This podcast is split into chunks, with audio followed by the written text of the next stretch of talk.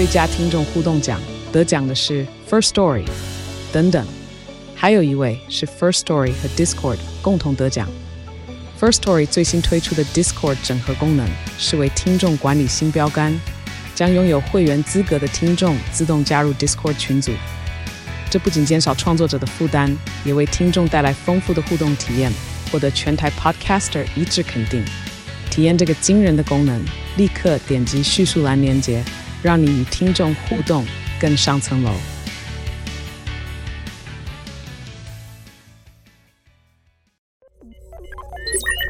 AI 读新闻，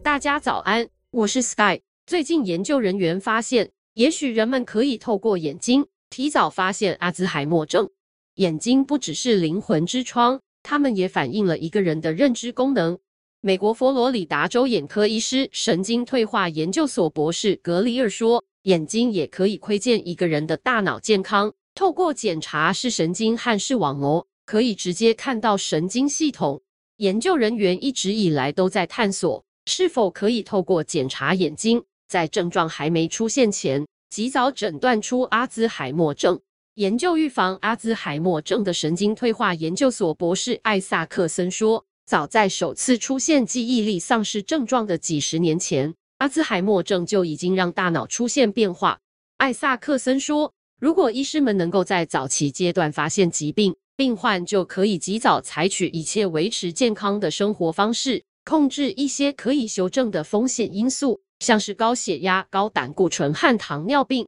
但我们可以提前多久发现认知功能衰退的迹象呢？近期一份研究检视了阿兹海默病患以及心智功能衰退者捐赠的视网膜和大脑组织简体。洛杉矶医疗中心神经外科和生物医学教授科罗尼奥·哈毛伊在最近与同事首度发现，阿兹海默症患者和轻度认知障碍患者的视网膜中会出现与阿兹海默症患者类似的类淀粉蛋白斑块。科罗尼奥哈毛伊说：“视网膜中的这些改变与处理记忆、导航和时间感知大脑区域出现改变有关。”在十四年时间里，研究人员陆续收集了八十六名病患捐赠的视网膜和大脑组织简体，是这类研究中规模最大的。接着，研究人员将病患捐赠的样本与认知功能正常者的样本相互比较。并将研究成果发表于二月初刊的《神经病理学报》。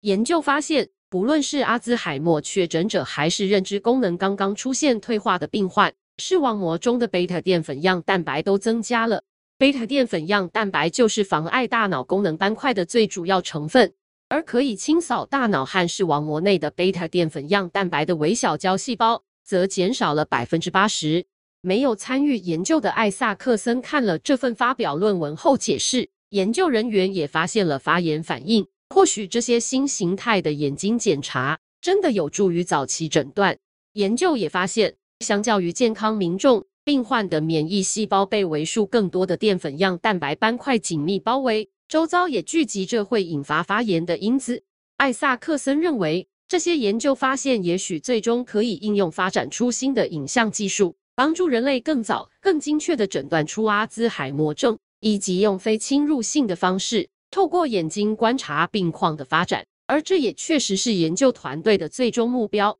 科罗尼奥哈毛伊团队正和美国、欧洲与澳洲其他神经病理学专家合作，期望能扩大研究，同时观察病患的视网膜是否也出现桃蛋白质堆积，也就是神经病理学上常见造成神经退化的另一个原因。团队希望可以打造出成本低廉的视网膜扫描技术，未来有一天可结合常规的认知和大脑诊断，及早侦测阿兹海默病症以及其他疾病，像是失智、帕金森氏症和中风。以上文章由张永晴编译，技术由雅婷智慧提供。